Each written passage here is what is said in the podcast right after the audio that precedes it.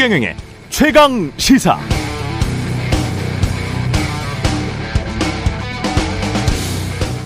고생은 선수들이 했는데 왜 축구협회가 배당금을 더 많이 가져가느냐. 윤석열 대통령이 지난 9일 경제 5단체장과의 비공개 만찬에서 이런 취지의 말을 했다고 합니다.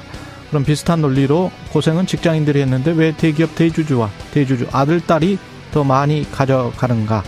고생은 협력업체나 을들이 다 하는데 왜 영업이익은 본사나 갑들이 더 많이 가져가지? 고생은 비정규직들이 했는데 왜 월급은 정규직들이 더 많이 가져가나 뭐 이런 말도 가능하겠죠. 일, 노동, 생산성이 연계되어 합리적 배분이 가능하려면 생산물로 인한 수익이 지금 누구에게 얼마나 가는지를 먼저 따져봐야겠습니다. 누구는 클릭 한두 번으로 100억을 벌어도 세금 안 내고 연봉 5천만 원에 근로소득세 따박따박 내는 건 합리적입니까? 또는 물가는 오르는데 기업 원가 비용은 다 보전해 주면서 근로자 임금 상승은 억제하는 게 당연한가요? 질문은 끝없이 나옵니다. 해답은 누가 알 수 있을까요?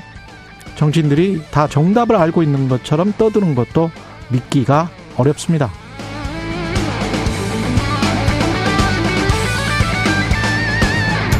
네, 안녕하십니까. 12월 14일 세상에 이익이 되는 방송 최경련의 최강의사 출발합니다. 저는 KBS 최경련 기자고요.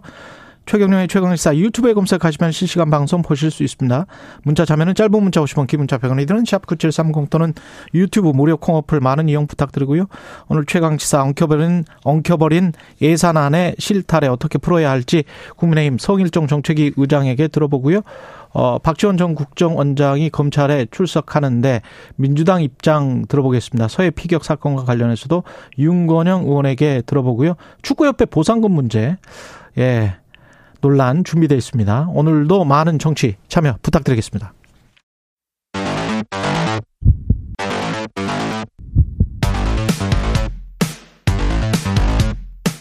오늘 아침 가장 뜨거운 뉴스 뉴스 unboxing. 자 뉴스 unboxing 시작하겠습니다. 민동기 기자 김민아 평론가 나와 있습니다. 안녕하십니까? 안녕하십니까? 민 민동기 기자가 아니고 김민아 평론가 댁에 지금 뭐가 고장 났죠? 날씨가 너무 춥습니다. 보일러 고장 났죠 지금. 간밤에 네. 보일러가 얼었는지. 네, 씻지를 네. 못하고 나왔어요. 온수가 나오지 않고. 네. 네. 좀 슬픈 기분 속에서 또 예. 슬픈 뉴스들을 얘기를 해야 됩니다. 예, 그래서 준비했습니다. 지금 날씨가 매우 추워서요. 가정에서는 보온에 유의해 주시고 전기 난로와 전기 장판 사용 시 화재 발생 각별히 유의하시고요. 계량기 수도관 동파 방지도 유념해 주시기 바랍니다. 이거는 사실은 집주인이 해야 되는데 그죠? 그렇죠. 예. 보일러가 얼었습니다. 네. 예. 윤석열 대통령이 문재인 케어 폐기 뜻을 밝혔습니다. 예. 어제 국무회의를 주재하면서요. 건강보험에 대한 정상화가 시급하다. 건강보험 개혁은 선택이 아닌 필수다. 이런 얘기를 했습니다. 지난 5년간 보장성 강화에 20조 원을 넘게 쏟아부었는데 의료 남용과 건강보험 무임승차를 정부가 방치를 했고 대다수 국민에게 부담이 전가가 되고 있다. 이렇게 얘기를 했습니다.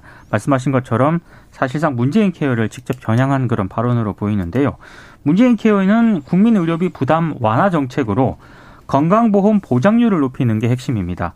3대 비급여 항목도 단계적으로 건강보험을 적용하는 안 등이 이제 담겨 있는 그런 내용인데 아, 윤 대통령은 절감하는 재원으로는 의료 사각지대를 지원을 하겠다라고 밝혔고요. 대신 중증 질환 치료와 필수 의료를 강화하는 쪽으로 가닥을 잡은 것으로 보입니다. 아, 이렇게 이제 밝히긴 했습니다만 이게 제대로 추진이 될 것인가 이거는 좀 봐야 될 것 같습니다. 왜냐하면 아, 대부분 이게 법 개정 사안이거든요. 예. 뭐 건보개혁 같은 경우만 하더라도 건강보험법을 개정을 해야 되는 그런 문제인데 지금 여소야대 국회를 감안을 하게 되면 입법 과정 곳곳에서 여야가 충돌할 가능성이 일단 높고요.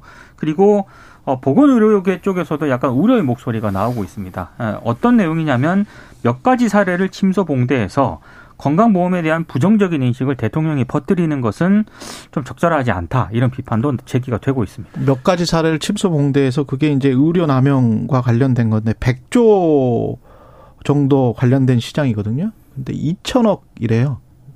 의료 남용을 만약에 다 했다고 하면 그러니까 네. 의료 남용이라고 판단된다고 하더라도 이게 백조와 관련된 일을 2천억 어디에서 정말 환자나 병원이 빼먹었다고 하더라도 이게 건보의 구조와 관련된 것인지 사실은 고령화나 인구 문제 때문에 그런 거는 우리가 많이 알고 있고 그다음에 사회적 갈등 요소가 있었던 거는 직장보험 가입자하고 지역 그렇죠. 가입자하고의 차이 때문에 자산 소득을 어떻게 결정할 것인가 그것 때문에 크게 이슈가 됐었던 거잖아요. 그래서 고령화 문제 그 다음에 지역 가입자, 직장 가입자 이 문제가 핵심적인 논의가 될 수밖에 없을 겁니다. 앞으로도. 네. 예. 그러니까 건강보험 재정 문제와 관련돼서 이제 음. 말씀하신 대로 이제 그런 부분들이 쟁점인데 지금 이제 이런 부분이 있어요 분명히 소위 말하는 문재인 케어 그러니까는 이 건강보험의 보장 범위를 이제 MRI나 초음파나 이런 데까지 늘린 거에 대해서는 한번 평가가 필요하긴 합니다. 그래서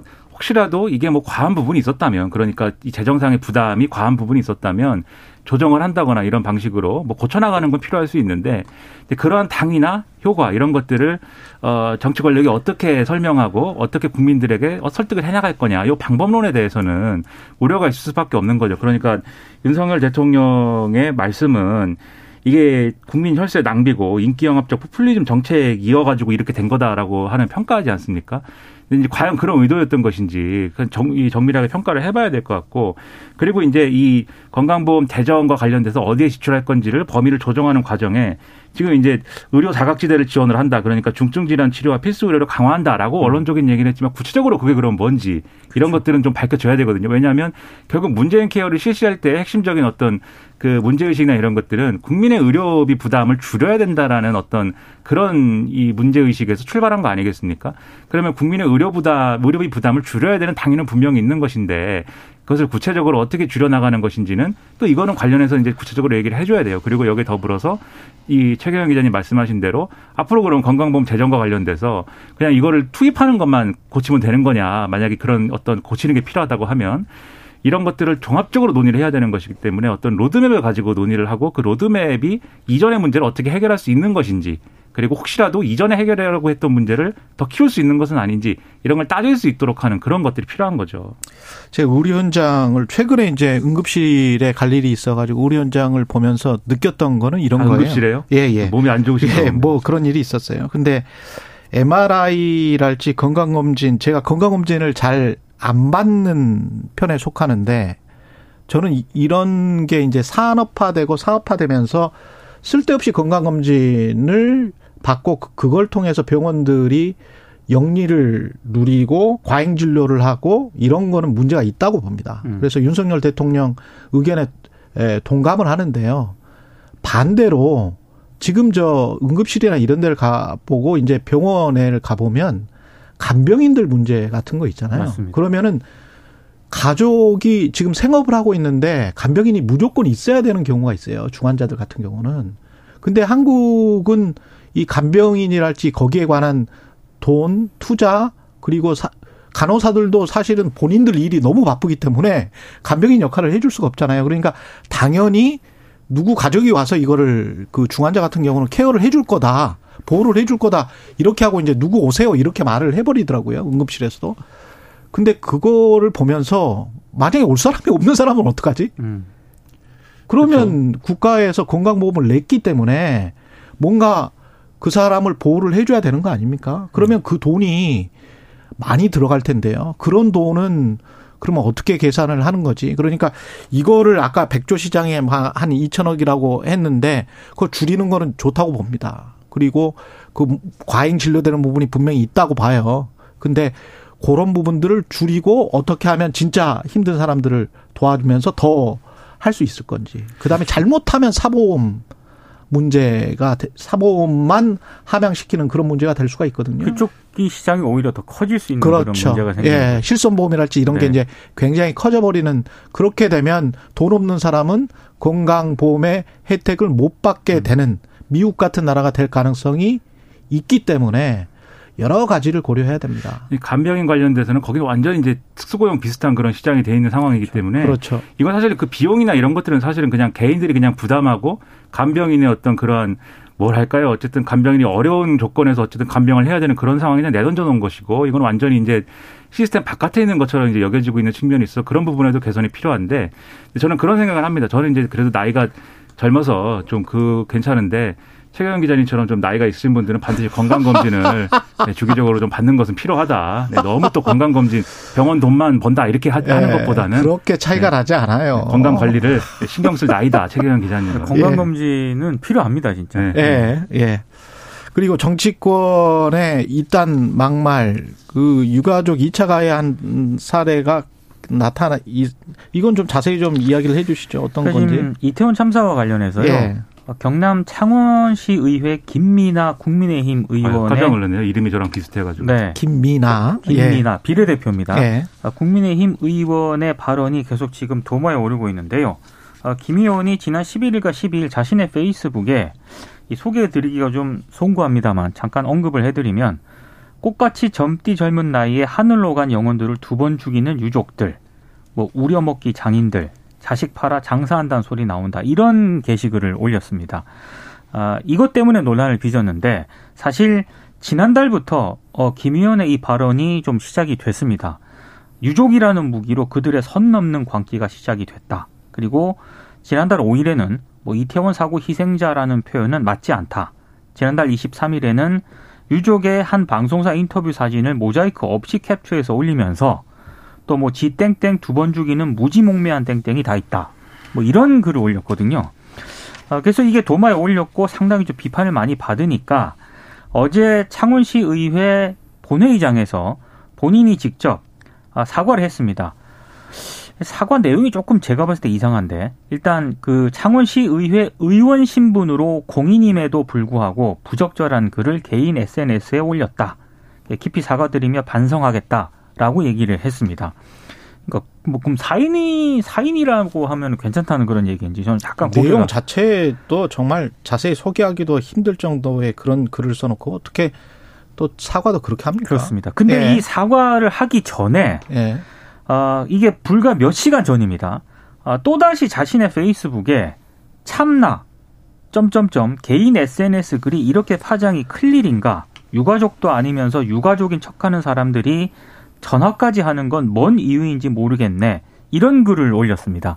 그래서 이 사과가 과연 진정성이 있는 사과냐 이런 또 비난이 지속이 되고 있습니다.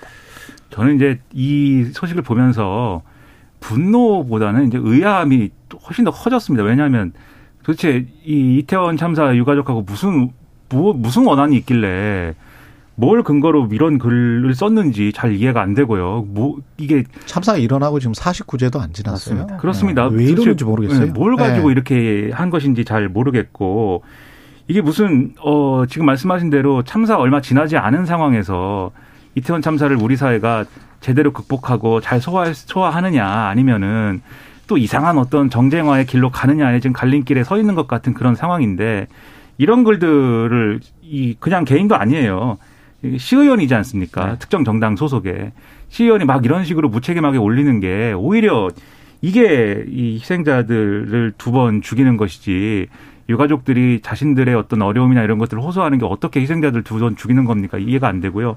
그리고 말씀드렸듯이 이분은 이 시의원이기 때문에 당연히 이분이 소속돼 있는 정당에서 조치가 있어야 되는 것이고 국민의힘 윤리위 그렇습니다. 회부하기로 했습니다. 경남도당 예. 윤리위에 회부가 됐는데 이런 이런 이런 것은 제명이죠. 제명에 준하는 어떤 그러한 가장 높은 이 어떤 그런 수위의 징계가 있어야 될 것이고 그래야 국민들의 신뢰를 회복할 수 있지 않겠습니까? 제명으로 해도 의원직은 계속 유지하기 때문에 그것 네. 그것도 어, 어떻게 하면 그러면 또 그렇죠. 제재할 수 있는지 등에 대해서도 논의를 해나가는 그런 정치권이 신뢰를 얻기 위한 이런 움직임을 보여야 이태원 참사를 우리가 잘 극복할 수 있는 것인데 여러모로 좀 아, 좀 놀랍습니다. 어떻게 이런 글을 씁니까? 이런 분에게 계속 또 세금은 들어갈 거 아니에요? 네. 네. 이태원 참사 관련해서 생존을 했던 고등학생인 것 같은데 10대 생존자가 숨진 채 발견됐습니다. 그러니까 서울 마포구 한 숙박업소에서 숨진 채 발견이 음. 됐는데요. 그 당일 오후 이 10대 군의 어머니로부터 실종 신고를 경찰이 받았다라고 합니다. 그래서 예. 경찰이 일대를 수색을 하다가 30분 만에 30분 만에 이 10대를 찾았는데 현장 감식 결과 범죄 혐의점은 없었고요. 유서도 발견이 안 됐다라고 합니다. 다른 투숙객이 없었던 것으로 일단 경찰이 파악을 하는 그런 상황인데 음. 어, 지난 그 이태원 참사 생존자로 파악이 되고 있고요. 당시 친구들과 함께 현장에 있다가 부상으로 병원에 옮겨졌던 것으로 지금 알려졌는데 일단 경찰은 극단적인 선택을 한 것으로 추정이 된다. 그리고 유적 의사에 따라 부검을 하지 않기로 했다. 이런 입장을 전하고 있습니다. 그러니까 이런 사례를 봐도 이제 현장에 당시에 있었던 분들이나 또 이런 참사와 관련된 분들의 트라우마 관리라든지 지원이라든지 그렇죠. 치료라든지 이런 것들이 절실히 필요한 것이기 때문에 그걸 잘할 수 있도록 하는 어떤 제도적인 그리고 어떤 의료적인 장치들이 필요한 거죠. 근데 거기에 더해서 사회적인 어떤 분위기 형성이 중요합니다. 맞아요. 그래서 이태원 참사에 대해서 우리 사회가 어떤 태도를 가져야지 바람직한 거냐에 대해서 얘기를 해야 되는데 앞서 말씀드린 정치권의 이러한 말들 이게 창원시 의원 얘기했지만 지금 국회의원 일부도 이상한 말을 많이 하거든요. 네. 그러니까 지난번에 권성동 의원이 SNS에 쓴 글도 그렇고 그 다음에 국민의힘 소속의 이제 국민의힘 송원석 의원 등은 인터넷 매체 일부나 무슨 유튜브 이런 데서 얘기하는 음모론 이런 거를 막 본회의 의사진행 발언하면서 주장하고 이런단 말이에요. 그러니까 경찰 특수본이 아예 그 사실이 그런 사실은 사실이 아니다라고 부인을 하는 그런. 그렇습니다. 송원석 의원이 주장한 거는 그러니까 이태원 참사의 배경에 그게 어떤 그 상황 그 당시 상황 때문에 벌어진 압사 뭐 이런 게 아니라 무슨 배후에 무슨 무슨 의도가 있을 음. 것이고 뭐 이런 주장에 준하는 무슨 얘기를 한 거거든요.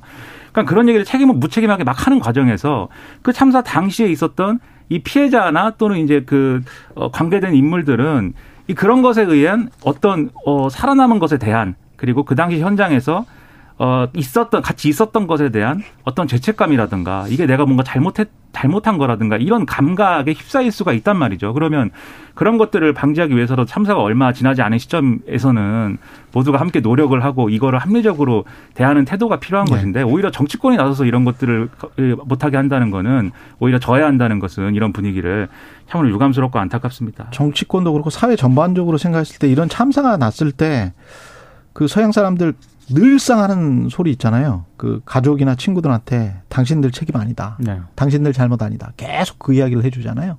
피해, 에, 잠재적인 피해자들한테 계속 그 이야기를 해주는데 우리는 네 탓이다. 당신들 탓이다.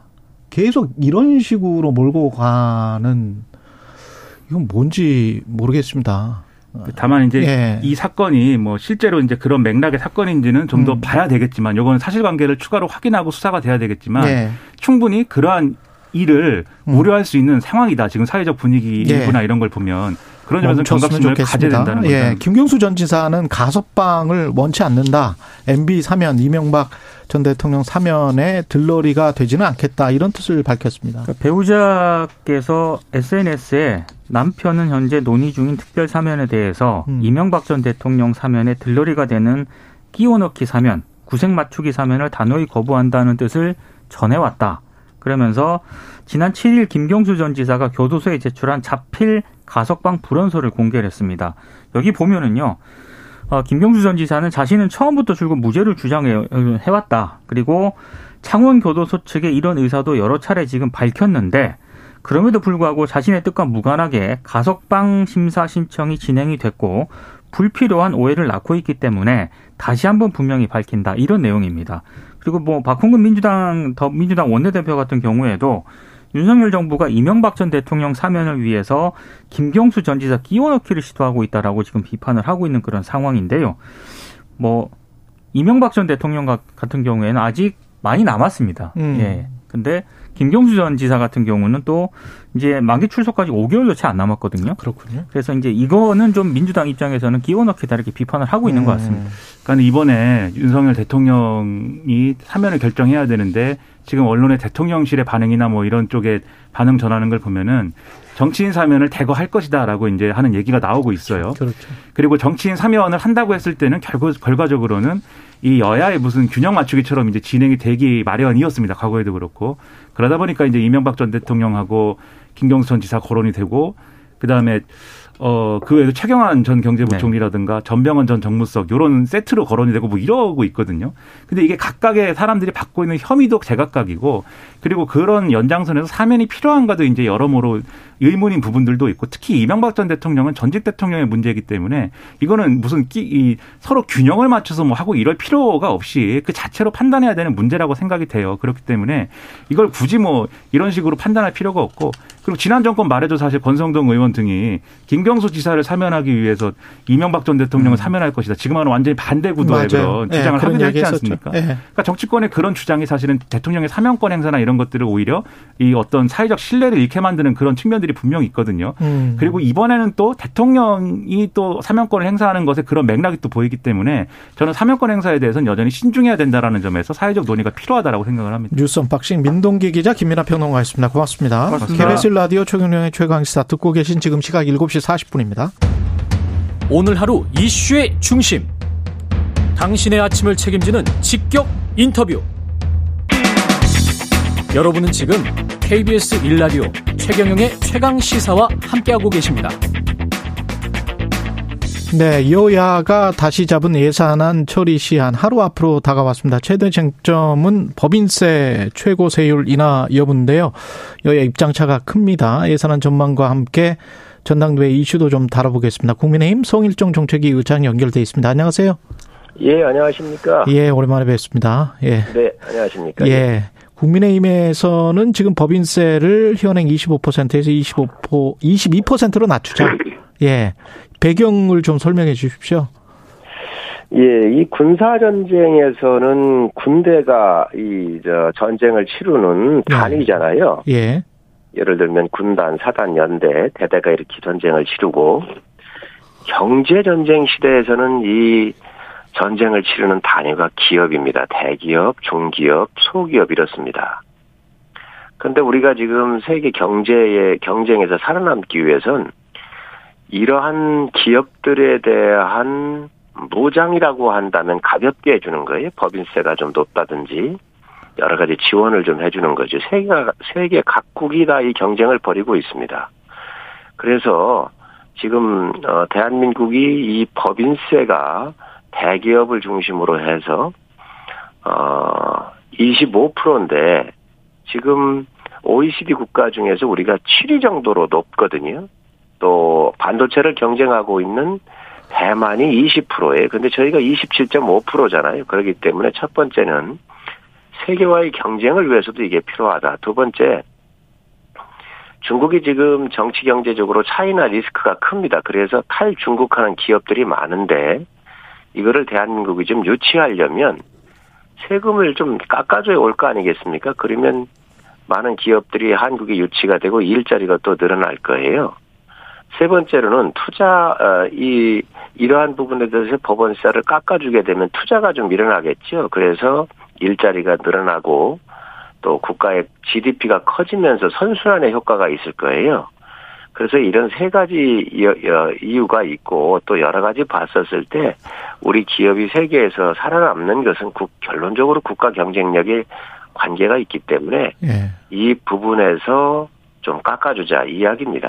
제가 좀 빨리 진행하겠습니다. 그 KBS 어제 뉴스 서영민 기자가 쓴 걸 보면요. 지금 말씀하신 법인세 부분은 맞는데 총 조세 및 부담률 비교를 해보면 그러니까 전체적으로 기업이 부담해야 될 법인세, 사회보험료 성격 등의 의무 기여금, 준조세를 포함해서 전부 다 비교를 해보면 한국은 33.2%, 미국이 36.6%, OECD 평균이 41.6%, 세계 평균이 40.4%거든요. 그러니까 우리가 OECD 평균에도 못 미치지만 미국보다도 낮, 낮다고 지금 나와 있는 통계도 있어요. 2019년 통계입니다.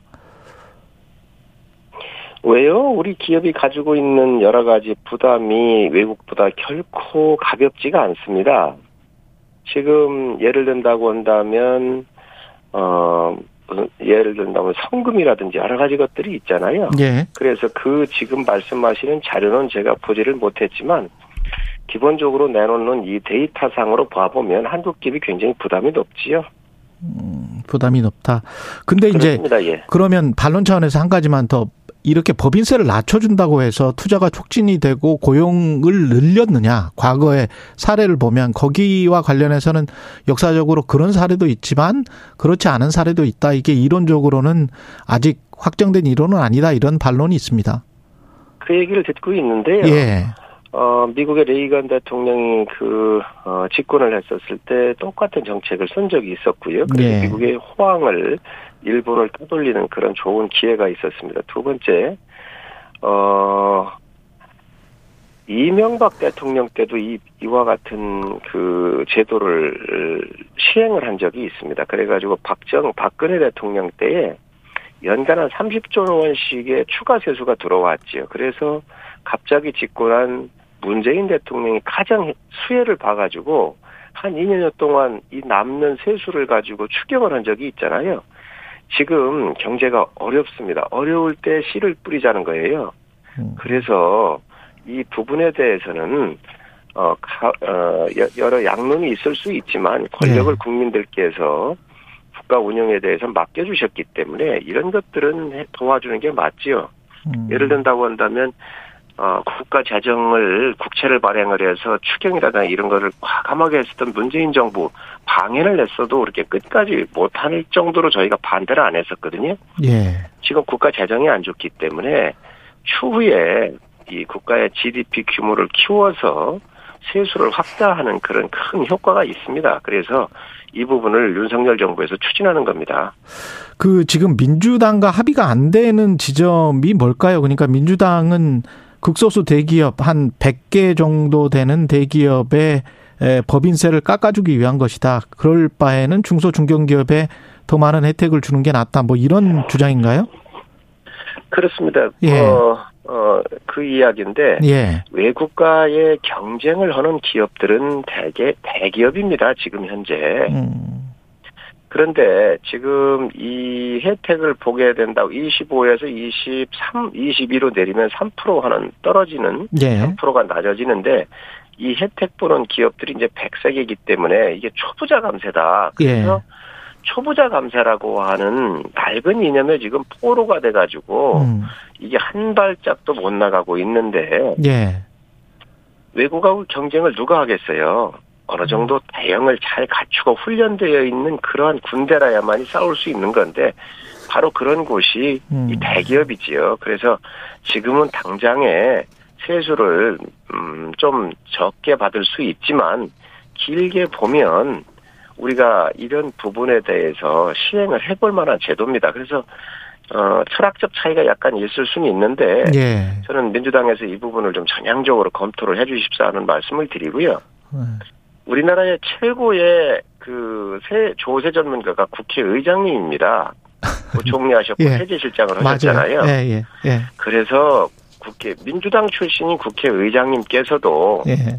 한 2년 정도 유예하면서 이 제도를 네. 우리가 한번 가보자. 그리고 2년 유예 아니라는 게 22%로 하고 한번 가본 다음에 그 다음에 또 결정하자 뭐 이런 이야기입니까? 그렇습니다. 예. 그렇습니다. 그래서 중재안을 내셨거든요. 음. 가장 합리적인 아닌데 이 안조차도 지금 안 받고 있는 거거든요. 아. 예, 그래서 민주당에서 어, 이런 안을 좀 전향적으로 검토해 주십사는 이야기를 줄곧 해오고 있습니다. 네, 김진표 국회의장의 안이라도 받았으면 좋겠다. 2년 일단 유예해서 22% 인하 시키고 손 통과 시킨 다음에 그 다음에 좀 다시 한번 논의하자. 뭐 이런 말씀이시네. 그렇습니다. 예. 지금 경제가 어려울 때 씨를 뿌려야지요. 예. 윤석열 대통령이 연내 처리를 강조했는데 이게 어떤 부담으로 작용하거나 국회 개입으로 비친다거나 뭐 이런 어떻게 생각하십니까? 아주 원론적인 말씀을 하신 거지요. 네. 연내를 넘겨 저, 저 정기 국회를 넘겨본 적이 없잖아요. 근데 예. 12월 9일도 이미 지났고요. 예. 그렇다고 한다면 연내까지는 넘겨서 넘겨야지. 연내가 넘기 연내 처리가 안 되면 정말 심각한 사태가 올 수 있습니다.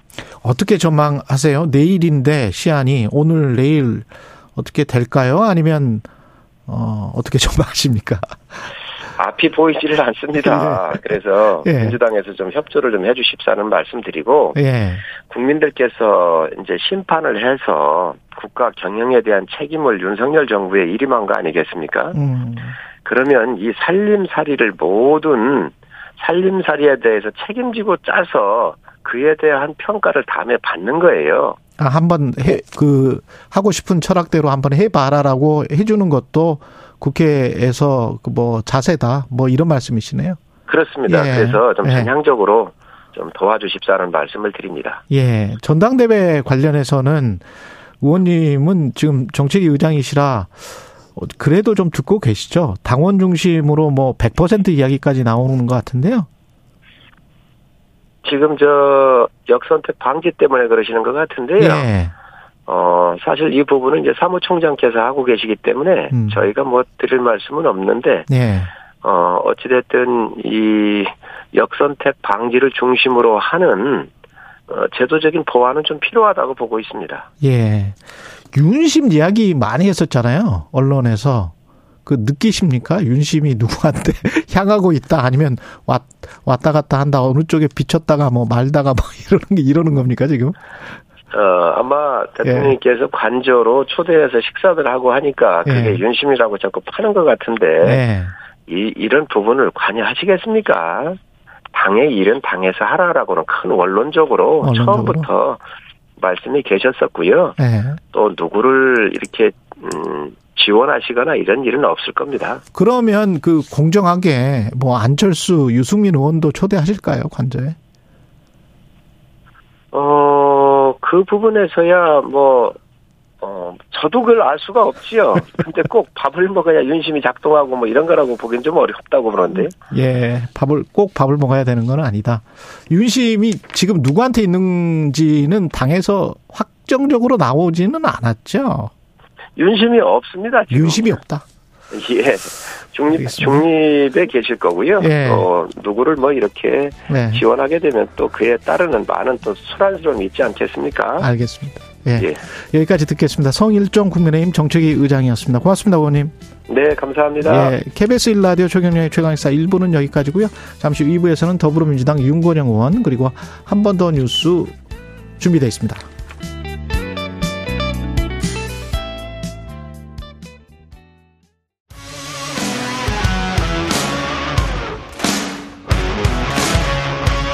오늘 하루 이슈의 중심 최경영의 최강 시사.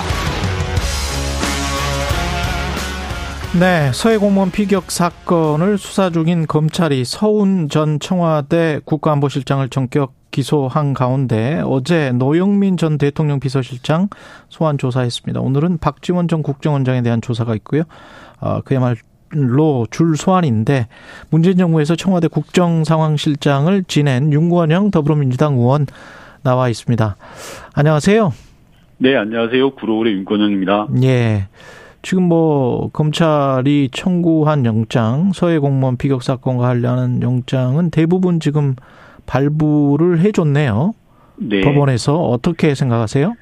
어, 영장은 그렇지만 구속 적부심에서는 두 분 모두 나왔습니다. 그랬었죠. 그, 예. 예. 서훈 전 실장에 대한 영장 발부는 좀 대단히 아쉬운 부분이고요. 예. 또 검찰이 구속 적부심을 피하려고 기습적으로 기소를 한 부분은 좀, 좀 좀스럽다라고 생각될 정도입니다. 그리고 무엇보다 검찰이 법관 앞에서 PPT를 5시간 하면서 벌인 일종의 겁박 작전이 통했다고 봐야 할 것 같고요. 예. 이 사건에 검찰이 올인했다는 것을 온몸으로 보여서 압박한 결과물이라고 생각합니다. 근본적으로는 안보 상황에 대한 정보 분석 결과가 사법 처벌의 대상이 될 수 있는지 의문입니다. 만약에 이런 식으로 정치 보복이 가능하다면 누가 앞으로 정보 분석을 하겠습니까? 정권이 바뀌면 구속될지 모르는데 말입니다. 근데 검찰의 주장에 따르면 그 정보 분석 결과를 하는 과정에서 어떤 특정 사실이 뭐 은폐되거나 폐기됐다. 또는 네. 정보 분석 결과가 그런 것 때문에 바뀌었다. 그거 네. 그것이 어 우리 서해 공무원 그러니까 우리나라 아, 국민을 보호하는데 기여하지 못했다. 뭐 이런 논리로 지금 가고 있는 거잖아요. 네. 예. 음, 은폐되거나 폐기된 것 전혀 없습니다. 우선 음. 어, 현 윤석열 정부 국방부 장관이 자료는 우리 군에 고스란히 있고 지금도 보려고 마음만 먹으면 언제든지 볼 수 있다고 하지 않았습니까? 예. 자료가 삭제된 게 없습니다. 그리고 어. 은폐된 것도 없습니다. 만약에 은폐를 하려고 했다면 회의를 통해서 정보를 공유하고 심지어 국회 국방위원회에 와서 야당 의원들한테까지 관련 내용을 보고했겠습니까? 전혀 말도 되지 않는 억지 논리라고 생각합니다. 예. 그 오늘 동아일보 단독 보도에 이런 게 나왔습니다. 남북 관계에 매우 안 좋은 영향을 미치는 사건이 발생했다. 보안 유지를 철저히 하라. 서훈 국가안보실장이 이런 이야기를 했다고 하고 국민들이 알면 뒷감당을 어떻게 하려고 하느냐. 안보실 비서관이 이런 이야기를 했다고 하는데 그러니까 네. 그게 어떤 맥락에서 나온 건지는 모르 모르겠지만 이런 말들이 이제 툭툭 튀어나오는 거예요. 아마 예, 거, 예. 전형적인 검찰발 언론 플레이라고 생각합니다. 소은전 음. 실장의 영장이 대단히 무리라는 것을 알고 예. 지금 하루가 멀다 하고 언론 풀이를 하고 있는데요. 예. 아주 단편적인 내용만을 언론에 흘리면서 자신들에게 유리한 환경을 만들고 있습니다. 보안 음. 유지라는 것은 무엇이냐고 하면요. 예. 일종의 대포선을 통제하는 겁니다. SI 어. 첩보라는 민감 정보를 예. 10명이 알고 있는 걸 야 이건 너무 많이 알고 있다. 3명으로 줄이자라는 겁니다.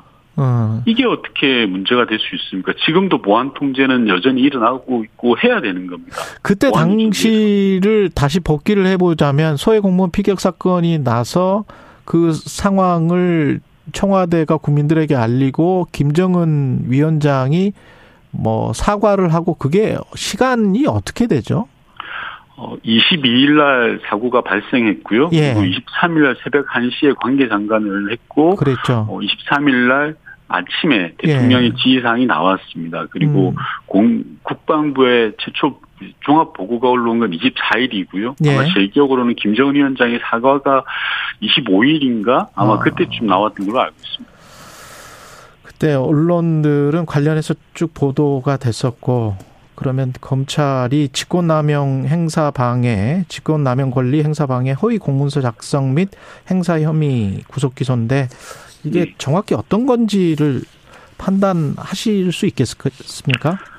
저는 뭐 근거도 없고 논리도 없는 말도 안 되는 주장이라고 생각하는데요. 예. 좀 전에 도 말씀하셨지만 보안 유지가 은폐가 된다면 예. 지금 용산 대통령실도 매일매일 은폐 작업을 하는 거라고 생각합니다. 예. 당시 문재인 정부는 보안이 유지된 상황에서도 동시에 SI 첩보를 해경 등 관련 기관에 충분히 공유를 했습니다. 만약에 은폐하려는 생각이 있는 사람이라면 다른 기관의 자료를 보여줬겠습니까? 그리고 앞서 말씀드린 것처럼 국회 국방위에 와서 보고를 했겠습니까? 음. 앞뒤가 맞지 않는 주장 이라고 생각하고요. 억지 주장을 앵무새처럼 반복하고 있으니까 답답할 뿐입니다. 그 어, 제또 노영민 전 대통령 비서실장이 소환 조사됐는데 관련해서 네. 혹시 통화나 이런 연락을 해보셨어요? 아, 통화는 하지 않았는데요. 예. 한마디로 망신 주기 위한 검찰 수사라고 생각합니다. 우리 음. 진행자님께서도 잘 아시다시피 통상의 검찰의 소환 조사는 참고인을 먼저 부르고 마지막에 최종 책임자를 부르는 게 순서 아닙니까? 그렇죠. 예. 그런데 이번에는 완전 거꾸로입니다. 음. 검찰 스스로 서훈 실장이 이번 사건의 최종 책임자라고 밝혔지 않습니까? 예. 근데 서훈 실장을 구속까지 시켜놓고 갑자기 소관업무가 아닌 비서실장 노영민 실장을 불러드립니다. 즉 목적이 따로 있다고 생각하고요. 그 음. 목적은 바로 문재인 정부 사람들에 대한 망신 주기가 첫 번째고 두 번째는 이서해 공무원 비격 사건을 계속 끌고 갈 동력 확보 차원에서 도구로 활용하고 있다. 저는 그렇게 생각합니다. 그러면 노영민 실장이든 박지원 원장이든 이렇게 부르는 게 일종의 이제 망신 주기다. 네. 예. 누가 봐도 이 사안은 명백한 정치 보복이라고 생각합니다. 음, 박지원 전 국정원장 소환도 마찬가지고. 근데 박지원 전 국정원장은 뭐 공개적으로 나가겠다. 뭐 다 떳떳하다. 뭐 이렇게 지금 이야기를 하고 있더라고요. 네, 그렇습니다. 본인이 당당하니까 그렇게 말씀하시는 거라고 생각하고요. 예. 명백하게 정치 보복인 것을 분명히 밝히겠다는 취지로 저는 읽었습니다. 구속영장 청구할까요? 박지원 전 국정원장은 어떻게 보세요? 당연히 구속 사안이 아니고요. 정치보복 예. 당하는데 무슨 구속이겠습니까? 예. 박지원 전 원장에 대한 혐의는 자료를 삭제했다라는 부분인데요. 음. 지금 본인은 결단코 자료 삭제를 지시한 적이 없다고 말하고 있습니다. 그리고 예. 저희가 지난 국정감사에서 확인한 바와 같이 실제 이 사건과 관련해서 국정원이 생산한 자체 첩보는 하나도 없습니다. 즉 음. 모든 첩보 자료가 군으로부터 나왔고 지금도 모든 자료가 군에 남아 있습니다. 그러니 박지현 원장이 자료 삭제를 지시하지도 않았고 100번 양보해서 있었다 하더라도 원본은 모두 우리 군이 가지고 있는 거니까 네. 복사본 삭제를 삭제라 보기는 어려울 것이다. 저는 그렇게 생각합니다. 검찰의 태도가 바뀌었는지 아니면 언론의 보도 기조가 바뀌었는지는 모르겠습니다만은 굳이 성훈 네. 전 국가안보실장까지가 최종 책임이다라고 검찰은 계속 비치는 것 같고 거기에 네. 문재인 대통령을 안 끌어들이려고 하는데 문재인 네. 전 대통령은 최종 책임자는 나다 이렇게 네. 지금 이야기를 하고 있어서 이게 어떤 뉘앙스가 깔려 있는 건지 정치적 함의가 뭡니까 이게? 어, 대통령으로서는 당시에 첩보를 보고 받았던 내용들을 있는 그대로 밝혔을 뿐입니다. 예. 어, 근데 한 가지 좀 첨언을 하면 지금 보도에 의하면 문재인 정부에서 일했던 장차관 등으로 일했던 사람들 23명이 조사를 받았다고 합니다. 쉽게 말해서 하루가 멀다 하고 불러서 조사하고 압박하고 있는데요. 분야도 안보를 비롯해서 환경, 인사 등 전 분야를 망라하고 있습니다. 이게 저는 바로 정치 보복이다라고 생각을 하는 것이고 그 칼끝이 문재인 대통령을 향해 있다 라는 말씀을 드리고 싶은 겁니다. 그 건강보험과 관련해서도 이제 문재인 케어를 비판한 걸로 보이는데 그죠? 포퓰리즘 네. 정책이다. 재정을 네네. 파탄시켰다. 어떻게 생각하십니까? 대통령 발언? 어, 대단히 걱정스럽고요. 네. 윤석열 정부가 하겠다는 것은 서민들에게 의료비 폭탄을 던지는 거라고 저는 생각합니다. 사실 뭐 진행자께서도 아시다시피 우리나라 건강보험은 세계적으로 잘 돼 있는 편이지 않습니까? 근데 그걸 윤석열 정부가 망치려고 드는 것 같습니다. 역대 그 어떤 보수 정부도 하지 않았던 일을 하고 있고요. 정말 위험한 정권입니다. 어, 사실 의료비가 서로 인들에게 큰 부담이 되지 않습니까? 그래서 역대 정부는 건강보험 적용 확대를 통해서 의료비를 줄여주자. 이게 문재인 케어거든요. 예를 들어서 MRA 검사를 건강보험에 적용해서 의료비의 서민 부담을 줄이는 겁니다. 그런데 음. 윤석열 대통령이 지금 이야기하는 것은 이와 정반대로 하자는 겁니다. 네. 즉 건강보험 적용 대상을 줄이겠다는 겁니다. 어. 국민들의 의료비를 국가가 대주는 게 왜 혈세 낭비인지 저는 묻고 싶습니다. 결국 윤석열 정부는 미국처럼 민간보험 많이 들라는 이야기고요. 돈 있는 사람들만 좋은 치료 받으라는 소리입니다. 한마디로 저는 얼빠진 일을 하고 있다 이렇게 보고 있습니다. 얼빠진 일을 하고 있다. 근데 현장에서는 좀 과잉 진료가 있다 이런 그런 부분들이 있다 이런 것들은 지적은 돼 왔었는데 그 부분은 어떻게 빈대, 생각하세요? 빈대를 잡기 위해서 초과 상관을 다 태우는 짓입니다. 예. 통계가 입증을 하고 있는데요. 그런 어, 과도한 지출 부분은 일부에 불과합니다. 음. 건강보험 전체를 흔드는 그런 행동, 얼빠진 짓은 그만둬야 된다 생각합니다. 이게 지금 노동개혁이라는 이름으로 진행되는 일들 그리고 문재인 케어 폐기 선언 이게 어떻게 보면 다 초점이 전 정권의 정책들이 잘못됐기 때문에 그걸 비판하고 어 반대로 바꾸겠다 이런 네. 이런 기조입니까? 그렇습니다. 지금 윤석열 정부는 문재인 정권에 대한 흔적을 몽땅 지우겠다라고 마음을 먹은 것 같습니다. 저는 뭐 저도 청와대 생활을 오래 해봤지만 국정은 이어달리기라고 생각을 하는데요. 이어달리기가 아니라고 지금 인식을 하고 있는 것 같아요. 정권을 네. 잡으면 경제 민생을 챙기고 국정을 돌보는 게 우선인데 윤석열 대통령은 전임 정부의 정치 보복에 올인하고 있는 그런 형국인 것 같습니다. 예. 그리고 김경수 전 경남도지사 특별사면과 관련해서는 그 김경수 전 지사가 아예 네. 편지를 써서 공개를 했었나요? 네, 그렇습니다. 어, 특별사면 싫다?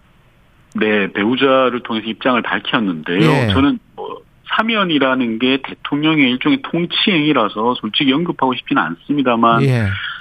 현재 상황은 윤석열 대통령이 MB 사면을 위해 김병수 지사를 이용하는 것 같습니다. 기계적인 음. 균형을 위해서 두 사람 이름을 넣었지만 속이 너무 뻔히 보이고요. 네. 한마디로 치사한 사면이라고 생각하는데 누구 머리에서 이런 수준 낮고 졸렬한 생각이 나왔는지 모르겠습니다. 대통령 본인인지 한동훈 장관인지 저는 밝혔으면 좋겠고 사면까지 이렇게 이용하는 모습이 참 볼성 산업다라는 말씀을 드립니다. 김 지사는 이미 교도소에 가석방 불원서를 제출했습니다. 자기는 가석방을 원치 않는다. 예. 무죄이기 때문에 가석방을 원치 않는다라는 취지로 불원서를 제출했고요. 그리고 아.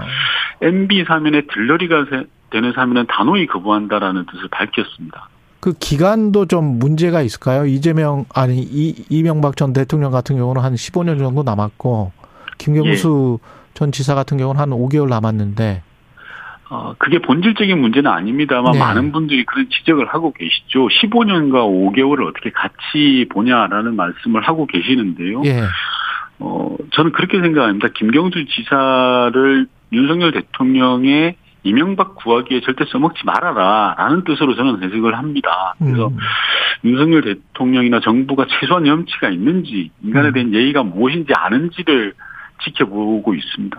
사면뿐이 아니라 만약에 복권까지 해준다고 하면 그 부분은 어떻게 생각하세요? 앞서 모두에서 말씀드렸지만 사면은 대통령의 통치 행위라 뭐 제가 언급하는 것 자체가 저는 예. 적절치 않다고 생각을 하는데요. 음. 사면이라는 게 국민 통합과 그 목적이 있어야 되는데요. 지금 어, 대통령실 주변에서 흘러나오는 이야기는 그런 목적이 대단히 꼼수처럼 보이고 치상 측면이 있다라는 말씀을 드리는 겁니다. 예. 이상부, 이상민 저 행안부 장관 탄핵 소추안을 둘러싼 당내 분위기도 좀 듣고 싶습니다. 지금 해임 건의안 나오고 대통령실이 사실상 이제 거부를 한 거고 그렇게 네. 되면 다음은 탄핵 소추인가 아니면은 국정조사를 좀 진행하면서 뭐 더 보는 것인가 어떻게 되나요? 일단 탄핵 소추안은 국정조사 이후에 국정조사 내용을 보면서 대응 방향을 논의할 사안이다라고 음. 봐지고요. 예. 우선 그보다 앞서서 국회가 해임 건의안을 처리했는데 대통령이 전혀 반응이 없습니다. 역대 대통령들은 공이 국회 해임 건의안을 존중해 왔거든요. 왜냐하면 그게 바로 민주주의이기 때문입니다. 하지만 지금 윤석열 대통령은 이런 기본적인 것도 무시하고 있습니다. 한마디로 검찰공화국다운 모습을 여실히 보여주고 있는데요. 유가족들이 울면서 정부가 최소한 책임지는 모습을 보여달라 이렇게 주문하고 있는데도 철저히 저는 외면하고 있다고 생각을 하고요. 이런 식으로 국정 운영을 계속하게 되면 결국 윤석열 대통령 혼자 남을 거다. 호미로 막을 일을 가래로도 막지 못한 상황이 될 거다. 그런 말씀 드리고 싶습니다. 여당은 국정조사 관련해서는 뭐 위원들이 사퇴는 했습니다만 결국은 다시 들어올 것이다 이렇게 판단하시나요? 사퇴 선언을 했는데요. 예. 그것 또한 모호합니다. 근데 지금 여당의 뭐 일종의 전략이라고 하는 것은 예. 이 국정조사가 1월 7일까지 1차 종료일이 정해져 있지 않습니까? 그래서 음. 그때까지 어떻게 하면 더 망가뜨릴 수 있을까라는 머리를 굴리고 있는 것 같아요. 현재 안타깝게도 국정조사와 관련해서 아무것도 진행되고 있지 않습니다. 뭐 음. 예를 들어서 침대 축구로 저는 보고 있는데요. 뭘 하려고 하면 그냥 안 하는 그런 형국입니다. 그래서 제가 기다리다 못해서 야삼당 단독으로라도 하겠다고 기자회견을 한 거고요. 예. 만약에 야삼당 단독으로 갈 수밖에 없다면 좀 걱정되는 부분은 음. 어, 국민의힘이나 어, 정부 측에서 자료 제출도 일절 안 하고 또 기관 증인도 안 보낼 그런 가능성이 좀 걱정이 됩니다. 현재까지도 대통령실과 행안부는 제대로 된 자료를 일체 주고 있지 않습니다. 어제 그 저희 프로그램에 나왔던 민주당 신현영 의원은 이 네. 사태 배경에 국회의원 사태 배경에 윤심이 있다. 네. 그러니까 네. 고 국제위원 중에서 윤석열 대통령과 친하다는 그 의원이 일괄적으로 사퇴를 하자라는 쪽으로 한 것 같다. 네. 지도부의 뜻이 아닌 것 같다. 그러니까 국민의힘 지도부의 뜻은 아닌 것 같다. 뭐 이런 어, 뉘앙스였는데 어떻게 생각하세요? 어, 저도 국민의힘 뭐 지도부의 메시지를 보면 음. 지도부의 생각은 아닌 것 같아요. 근데 네. 윤핵관들, 소위 윤핵관들의 발언을 보면 이런 국민의힘 방해 작전의 배후에 대통령이 있는 것 아닌가라는 그런 생각은 듭니다. 음. 우리 국민 158명이 서울 한복판에서 목숨을 잃었습니다. 그런데 윤석열 정부 그 어떤 누구도 책임을 지지 않고 있습니다. 예. 대통령실도 행안부도 서울시도 다 자기 잘못이 아니라고 합니다. 아무도 잘못한 게 없는데 158명이 왜 서울시내 한복판에서 죽었단 말입니까? 남겨진 가족들이 왜 가족을 잃었는지 모른 채 살아가야 되는지 저는 이해할 수 없고요. 최소한의 책임, 최소한의 염치, 최소한의 도리가 있어야 된다 이렇게 생각합니다. 예, 여기까지 듣겠습니다. 민주당 윤건영 의원이었습니다. 고맙습니다. 네. 최경영의 최강 시사는 여러분과 함께합니다. 짧은 문자 50원. 긴 문자 100원이 드는 샵 9730. 어플 콩과 유튜브는 무료로 참여하실 수 있습니다.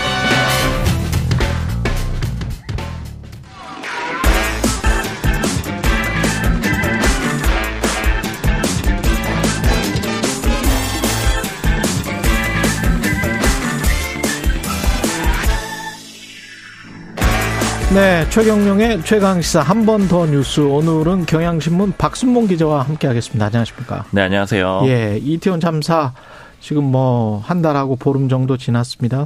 수사 상황은 특수본이 어, 처음으로 관련자 3명을 검찰에 넘겼다. 경찰이죠? 3명 다? 네, 예. 3명 모두 경찰이에요. 음. 3명 중에 2명은 구속된 상태로 넘겨졌고요. 박성민 전 서울청 정보부장하고요. 예. 김진호 전 용산서 정보과장입니다. 음. 그리고 또 한 명은 용산서 정보과 직원. 이 직원은 불구속 상태에서 송치가 됐고요. 예. 이렇게 총 3명 모두 경찰입니다. 지난 5일에 특수본이 경찰 4명에 대해서 구속영장을 신청을 했거든요. 그러니까 처음 구속영장 신청했던 거예요. 당시에 경찰이 경찰을 수사하는 게 맞느냐, 그러니까 음. 제대로 할 수 있겠느냐 이런 얘기들이 있었는데 이런 우려하고 좀 불신을 의식해서인지 첫 번째 구속영장 신청 대상자들도 모두 경찰 4명이었었습니다. 예. 그리고 그 중에 2명이 구속이 됐었거든요. 그 구속된 2명이 바로 방금 언급드렸던 2명입니다. 박상민 김, 전 부장하고 예, 김진호 전 정보 과장인 거죠. 예, 한 명은 박선민 경찰청 정보부장이니까 이 사람은 뭐 경무관급이고, 네, 예, 정보과장은 이제 경정이네요. 맞습니다. 예, 박성민 전 부장은 이제 좀 높죠. 소위 음. 이제 경찰에서 보자면 뭐 예, 별에 경제, 가까운 거죠. 그렇죠. 예, 경무관이면 별이라고 할 수 있겠습니다. 어떤 혐의를 받고 음. 있냐면요. 용산서가 음. 헬로윈 그 이벤트를 할 때 헬로윈 데이 때 사람 많이 모여서 위험할 수 있다. 이건 참사가 나기 전에 미리 이렇게 좀 예고하는 정보 보고서를 작성을 했거든요. 예. 그러니까 사실 참사가 나기 전부터 예, 어느 정도 알 수 있었던 내용인 어, 거죠. 예. 근데 실제로 이태원 참사가 발생하고 나니까 이걸 삭제하라고 지시하고 또 그 지시를 받아서 삭제한 혐의, 즉 증거 인멸 혐의를 적용받았습니다. 증거 인멸. 근데 만약에 이제 증거 인멸을 안 했으면 이 사람들은 죄가 없는 거가 되네요. 그렇게 그렇죠. 되면. 맞습니다. 그렇죠? 예, 법리적으로는. 그러니까 사전 대비와 관련해서는 지금 어떤 수사가 특수본이 진척되는 거는 없고 그 이후에 대응을 할 때 행정적으로 아, 이거는 좀 나중에 문책당할 것 같으니까 정보 삭제해. 요런 거는 이제 법적으로 들어갔다는 이야기가 되겠습니다. 맞습니다. 그 예. 사람 두 명이 또 구속이 되면서 예. 실제로 거기에서 좀 속도가 나는 그런 그림이 돼버린 거예요. 음. 구체적으로 좀 내용을 전해드리면은요. 예. 이 서울청 이 박성민 전 부장하고 서울의 일선서 정보과장들이 모여 있는 메신저 방이 있거든요. 예. 여기에서 박성민 전 부장이 이태원 참사가 발생을 하니까 감찰과 압수수색에 대비해서 보고서를 삭제하라 이렇게 지시를 내립니다. 그러니까 김진호 전 정보과장이 이 지시를 받아가지고 직원한테 시켜서 삭제를 했거든요. 그러니까 그렇죠. 그러니까 이렇게 해서 세 명이 세 명이 예, 세 명이 이 검찰로 송치가 된 겁니다. 좀 자잘하다 이런 음. 생각이 좀 듭니다. 주류는 사실은. 아니에요. 네. 네. 그리고 이게 수사가 뭐 이렇게 정보 보고서 삭제 수사는 했어요. 이걸로 그러면 끝입니까? 일단 정보 보고서 관련된 요 네. 삭제한 거 관련된 수사는 마무리를 지었습니다. 특수본이요. 세 명 송치해서 정리를 한 건데요. 이제 원래는 이 김강호 서울청장과의 연관성도 좀 따져보고 있었거든요. 예. 혹시 이 서울청 정보부장을 시킨 게 아닌지 아. 아니면 보고라도 받았는지 이런 것들을 특수본이 따져봤는데요. 이제 결과적으로는 김강호 서울청장은 보고를 받거나 관여한 정황은 확인하지 못했다. 그래서 음. 이제 더 윗선으로는 가지 않고 요 문제, 즉 예. 정보 보고서 삭제 문제는 마무리를 지었습니다. 이러면 서울청장도 못 갔으면 이제 경찰청장 그 위에 행안부 장관 뭐 당연히 못 가는 거 아니에요? 이 관련된 것들은 그렇죠. 물론 이제 이 정보 보고서 삭제로는 못 예. 가는데 사실 이제 갈 가능성이 지금 상황에서 높아 보이진 않지만 음. 어쨌든 참사 대응 과정에서의 문제는 아직 여전히 수사 중이기 때문에 음. 완전히 끝났다고 보긴 좀 어렵습니다. 참사 대응과 관련해서 이제 계속 지금 수사를 하고 있는데 이게 너무 편의적이지 않나 그런 생각도 듭니다. 왜냐하면 사전 대비와 관련해서 분명히 3일 전에 그런 어떤 어 많은 인파가 모였기 모일 수 있기 때문에 대비를 네. 해야 된다라는 보고서 문서로 된 보고서까지 있었다는데 그거는 또 왜 무시한 건지 뭐 어떻게 넘어간 건지 그것도 잘 모르겠고요. 이임재 전 경찰서장은 원래 주요하게 등장했는데 피의자로 지금은 네. 좀 사라진 것 같습니다. 그때 구속영장을 지난 네. 5일에 4명을 신청했다라고 말씀을 드렸잖아요. 경찰 음. 4명을 했는데 거기에 포함되어 있던 인물이 바로 이임재 전 서장하고요. 예. 그리고 또 송병주 전 용산서 상황실장이 있습니다. 예. 그러니까 특수본이 사실은 더 주요하게 봤던 피해자라고 생각을 할 수가 있어요. 왜냐하면 참사 대응과 관련된 문제가 있었던 인물이니까요. 그러니까 예를 들자면 이임재 전 서장 같은 경우에는 늦게 현장에 도착을 했다. 이런 걸로 음. 또 여론의 주목을 많이 받기도 했었죠. 예. 근데 결과적으로는 법원에서 구속영장이 두 명에 대해서는 안 나왔거든요. 예. 그래서 속도가 좀 차이가 나게 된 겁니다. 영장이 나온 사람들이 먼저 송치가 됐고요. 음. 영장이 안 나온 두 명은 좀 늦게 지금 진행이 되고 있는 그런 상황입니다. 예. 그러면 다시 구속영장을 신청을 할까요? 특수본이? 네, 지금 특수본이 다시 신청하겠다, 재신청하겠다 이런 입장을 내놓은 상황이거든요. 음. 핵심 피의자로 보기 때문에 사실은 여기서 구속영장이 기각돼서 좀 수사가 막힌 그런 그림이에요. 예. 이제 보강을 할 건데요. 어떤 방식으로 보강을 할 거냐면요.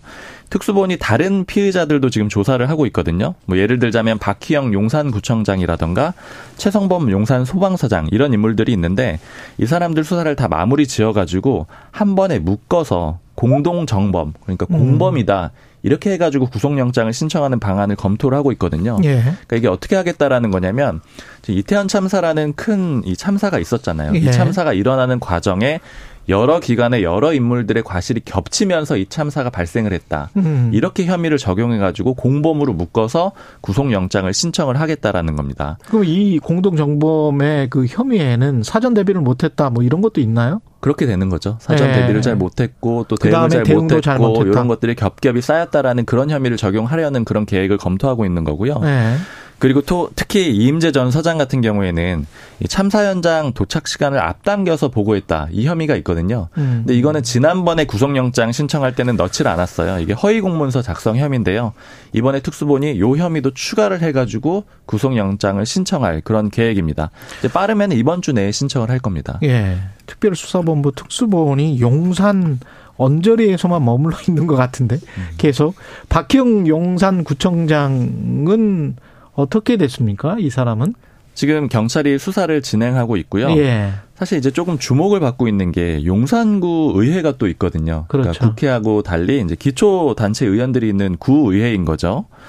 근데 알아봤더니 여기서 이제 이런 보도가 나왔는데 지난달 21일에 진상조사 및 대책 마련을 위한 조사 요구 요런 안건이 올라왔었는데 음. 이게 부결이 됐어요. 좀 쉽게 얘기를 하자면은 지금 국회에서는 국정조사 특위 그렇죠. 만들었는데 다만 지금 뭐 공전하고 있는 그런 상황이잖아요. 네, 구의 차원에서 특위를 만들어 만들겠다. 구의 차원에서 진상조사 특위 만들어야 된다. 왜냐하면 네. 용산구 안에 이태원이 있잖아요. 그렇죠. 예, 그러다 보니까 특위 구성해가지고 원인 규명하고 사고 빨리 수습해서 재발 방지 대책 세우자.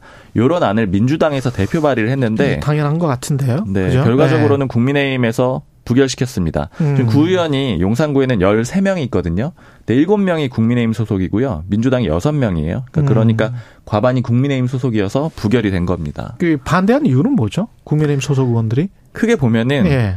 구와 관련된 우리 모두의 잘못이다. 누가 누구의 잘못을 탓하느냐 약간 이런 취지라고 보면 되는데요. 네. 당시에 반대할 때 내놓은 구의원들의 발언이 있거든요. 좀 전해드리면은 김성철 의원 같은 경우에는 누가 누구에게 잘잘못을 따지고 조사할 수가 있느냐. 1,300명의 직원과 13명 구의원 모두 짐을 지고 있다고 생각을 한다. 또 이런 얘기를 했고요. 그리고 김송환 의원은 구청장도 공무원도 다 우리의 가족이다. 공무원들에게 또 다른 부담을 주는 행위라고 생각을 한다. 이런 이유를 들어서 반대했습니다. 구청장도 공무원도 다 우리의 가족인데 희생자와 희생자 유가족은 우리의 가족이 아닙니까? 이 공무원들이 어떻게 이런 식으로 생각을 하지? 난 참, 아, 좀 뻔뻔하다는 생각이 드네요. 네, 구의원들입니다. 네. 예. 예. 특위 구성 요구한 것도 처음이 아니었다고 하고 민주당이. 네. 예. 두 차례 부결이 됐어요. 예. 박형남님은 국민도 못 지키는 국가 공권력에 왜 세금을 내야 하는지 모르겠네요. 이런 말씀 하셨는데 이게 한두 번 참사 날 때마다 계속 되풀이되는 이야기라서 제가 전해드리기도 좀 그러네요. 네. 재봉정님은 요란하게 수사 시작했지만 결과는 매우 사소하게 마무리되는 건 아닌지 그런 것 같습니다. 지금 분위기는. 예. 네, 속도를 봐서는 아주 크게 윗선으로 올라가기는 좀 어려워 보이는 상황입니다. 예, 지금까지 경향신문의 박순봉 기자였습니다. 고맙습니다. 감사합니다. KBS 1라디오 최경영의 최강시사 2부는 여기까지입니다.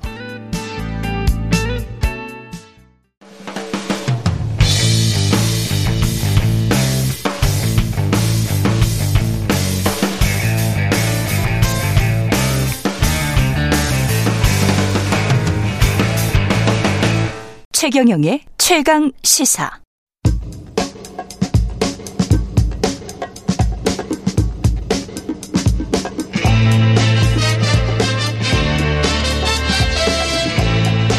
네, 우리가 전하는 접하는 뉴스의 태초부터 지금까지 뉴스 일대기를 쫙 살펴보겠습니다. 뉴스터 김준일 대표, KBS 박대기 기자, 그들의 전지적 시점으로 분석하는 뉴스 일대기 지금부터 시작합니다. 안녕하십니까? 네, 안녕하세요. 예, 오늘은 노동시장 개혁과 관련한 건데요. 전문가 단체 미래 노동시장 연구회 이분들이 다 교수분들인 것 같은데. 네, 고용, 12명 전부 다 교수. 12명 전부 다 교수죠? 네. 예. 고용노동부에서 의뢰를 한 거예요. 지금 뉴스를 보면. 의뢰를 해서 5개월간의 연구 끝에 발표한 공고문이 있습니다. 이렇게 이제 개혁을 해야 된다. 다 읽어보셨죠? 네, 네. 읽어봤습니다. 어, 어떻든가요? 일단 저는 좀 일단 그 권고 1번이 노동시간 자율화거든요. 예. 예. 근데 이게 이게 권고 1번이 되는 게 맞냐 이런 생각이 좀 듭니다. 아, 노동시장 자율화. 노동시간 자율화인데요. 노동시간 자율화. 예. 지금 주당 52시간으로 엄격하게 제한돼 있는 것을 69시간까지 가능하도록 풀어주겠다 예. 같은 내용인데 이게 자율화하다 보면은 알아서 노동시간이 줄지 않겠냐 뭐 이런 이제 얘기도 했더라고요. 아 그래요? 예, 자율화를 하다 보면 노사가 자율적으로 쓰다 보면은 알아서 아. 줄수 있는 거 아니냐. 아. 근데 과연 그럴까?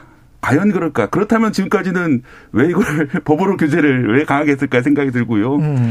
이게 아시다시피 우리나라가 국제적으로 보면 엄청나게 노동시간이 긴 나라입니다. 그렇죠. 네, 오랫동안 OECD 국가 중에서 1위를 계속했었고 예, 최근에는 지난해 좀 많이 낮아졌다고 해도 여전히 OECD 40여 나라 중에서 5위 정도로 그렇죠. 여전히 유럽 선진국에 비해서는 몇백 시간씩 1년 어 1년에 일을 더 하는 그런 국가인데 음. 과연 노동 시간 자율화가 우리나라 여러 가지 노동 문제를 해결할 때 1번 1번 과제가 돼야 되느냐. 음. 좀 약간 좀 의문이 들더라고요. 예. 어떻게 보셨습니까? 김준일 대표는.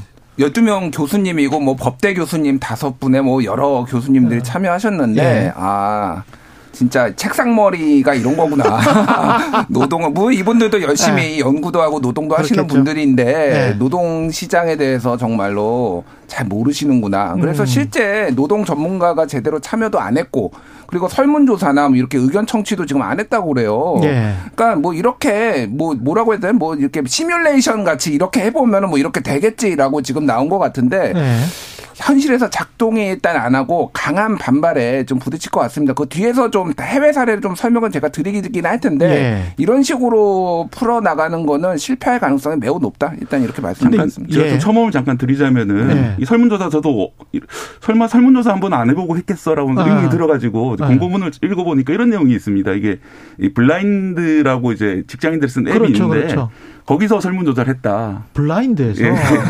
익명의 설문조사군요. 익명이고 이게 사실 설문조사를 하려고 하면은 연령별, 지역별, 뭐 그렇죠. 뭐 이렇게 성별 이렇게 나눠가지고 음. 또 고용 형태별 나눠가지고 표준화를 시켜야 되는데 그런 작업 없이 그냥 익명 뭐 익명 게시판에서 투표를 해보니까 이런 의견이 많았다. 뭐 이런 식으로 이제 아. 하는 걸 보니까 인터넷 여론조사하고 비슷한 예, 건데. 그래서 이제 보통 예. 기업들이 뭐 무슨 맛 과자가 맛있어 이렇게 할 때 이렇게 이런 예. 식으로 많이 하잖아요. 예. 그래서 사실은 이 노동 몇 시간 일을 하고 어떤 식으로 근무를 하고 어떤 식으로 월급 받는 이런 문제는 우리 인생을 결정하는 아주 중요한 문제거든요. 그렇죠. 그런 문제를 이런 식으로 설문조사에서 이 교수님 12분이 모여가지고 결정하는 것이 맞느냐. 저는 좀 약간 의문이 듭니다. 이게 지금 정부 공고안하고 비교를 해보면 정부의 안이 지금 따로 나온 건 아니죠. 확정적으로 나온 게 있습니까? 확정적으로 나온 건 아닌데 지난 네. 6월 29일에 네. 이제 고용노동부에서 이제 좀 이런 방향으로 가겠다라고 아. 했다가 아. 사실 이게 확정은 아니다. 그때 또뭐 그렇죠. 얘기가 나왔어요. 네. 근데 전체적으로 보면은 일단 노동 시간의 유연화 뭐 음. 이거를 얘기를 했고 그래서 비슷한 맥락 비슷한 맥락이에요. 그러니까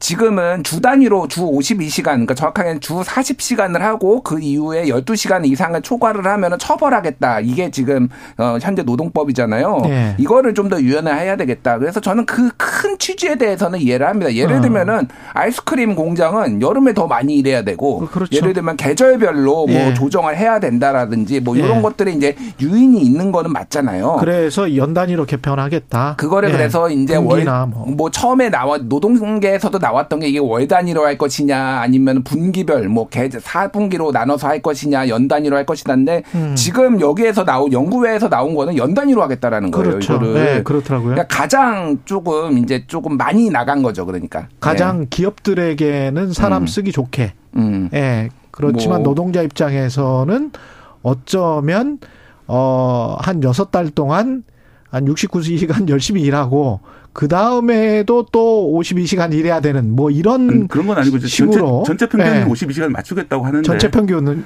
예. 근데 그게 될라나? 예. 그러니까요. 그게 그러니까 69시간 쭉 일한 다음에 예. 나머지는 거의 이제 좀 계속 거의 반년간 노는다시피 해야 되는데 예. 그런 식으로 실무 실무에 적용이 될 수 있을지 그렇게 됩니까? 예. 그거 안 시킵니까? 그럼 예, 저 보도국에서 시킬걸요? 그러니까 저는 또 하나 이제 여기에서 권고를 했던 예. 게 그거예요. 예. 그러니까 호봉제 쉽게 얘기해 호봉제 없애고 예. 뭐 연봉제로 하고 성과급제로 해라 라는 얘기를 이제 권고를 성과급제. 했어요. 아 이건 좋아요. 저도 찬성을 하는데. 예. 저는 뭐 이제 이거를 이제 정확하게 이제 어떻게 측정을 하느냐 이런 건데 사실은 이게 조금 의미가 없는 게 네. 이미 웬만한 대기업들 뭐 중소기업도 마찬가지고 다 연봉제로 하고 있어요. 맞아요. 안 되는 데가 이제 공무원들이거든요. 맞아요. 네. 일단 검찰부터 한번 여기 시범 적용을 한번 성과급제를 해보면 어떨까. 아. 저는 그런 생각도 들어요. 그것도 좋습니다. 네. 그래서 잘못 사람을 기소하면은 어. 외국처럼 무슨 뭐 아주 그 징벌적으로 그 나가버리잖아요. 예. 검사가 예. 파면되는 경우도 있는데 그런 식의 성과급제면 좋죠. 뭐, 뭐 그러니까 예. 이거 다양하게 조금 한번 적용을 해보면 예. 그런 생각도 좀 들긴 합니다. 예. 성과급제 같은 경우도 이제 뭐 취지는 저도 찬 성을 하는데 예. 이게 이제 젊은 사람들은 아니 왜 1년 차랑 30년 차랑 연봉이 달라 이렇게 불만을 많이 가지고 있거든요. 그러면 이거 성과급제로 하면 다 똑같이 기본적으로 15년 차 정도의 임금에서 왔다 갔다 하면서 더 일을 하면 더 받고 못하면 덜 받을 거라고 생각을 하지만 그게 아니라 다 같이 1년차 연봉을 기준으로 음. 거기 그러니까 하향화된다는 것이죠. 결국은 예. 그러니까 네. 그 신입 신입도 일을 잘하면은 뭐 15년 차, 20년 차만큼 월급을 주겠다. 그런 취지인 것처럼 보이지만 그렇게 될 리는 없지 않습니까? 그렇죠. 그러다 보면은 전반적인 하향화가 될 수 있기 때문에 네. 그런 문제를 어떻게 해결할 것인가 정말 복잡하고 어려운 문제입니다. 근속연수 중심으로 하는 게 불합리해 보이 기도 하, 죠 그런데 이제 이런 경우가 있는 것 같아요. 가령 영업을 하는 사람들 같은 경우에 네트워크가 이미 뭐 20년, 30년 됐으면 굉장히 발달했을 거 아니에요. 음. 그러면 일종의 먹잇감, 음. 예, 매출을 할 수 있는 뭔가를 따오는 사람이 있을 것이고, 음. 그 사람들이 뭐 부장이랄지 높은 사람들이겠죠? 근데 그 사람이 따왔어. 근데 그 사람은 매일 밖에 다니면서 아래 직원이 봤을 때는 노는 것 같아. 하지만 회사 일감을 뭐 몇 억씩 또는 몇십억씩 따와.